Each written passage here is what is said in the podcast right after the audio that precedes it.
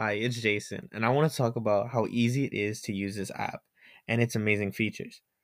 First of all, you can add your own music with Spotify, and if you don't have Spotify, they give you so many options for different sounds like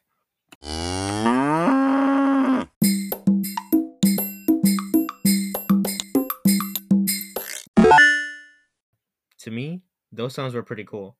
One last feature I'd like to talk about is the record and library feature. Recording is as easy as clicking a button. And you don't have to worry about losing your recording after you're done because it automatically saves it to your library. This feature to me is so useful because I if I ever want to listen to something I've recorded already, I could just go back to my library and listen to it. And that's all the features I found that are useful.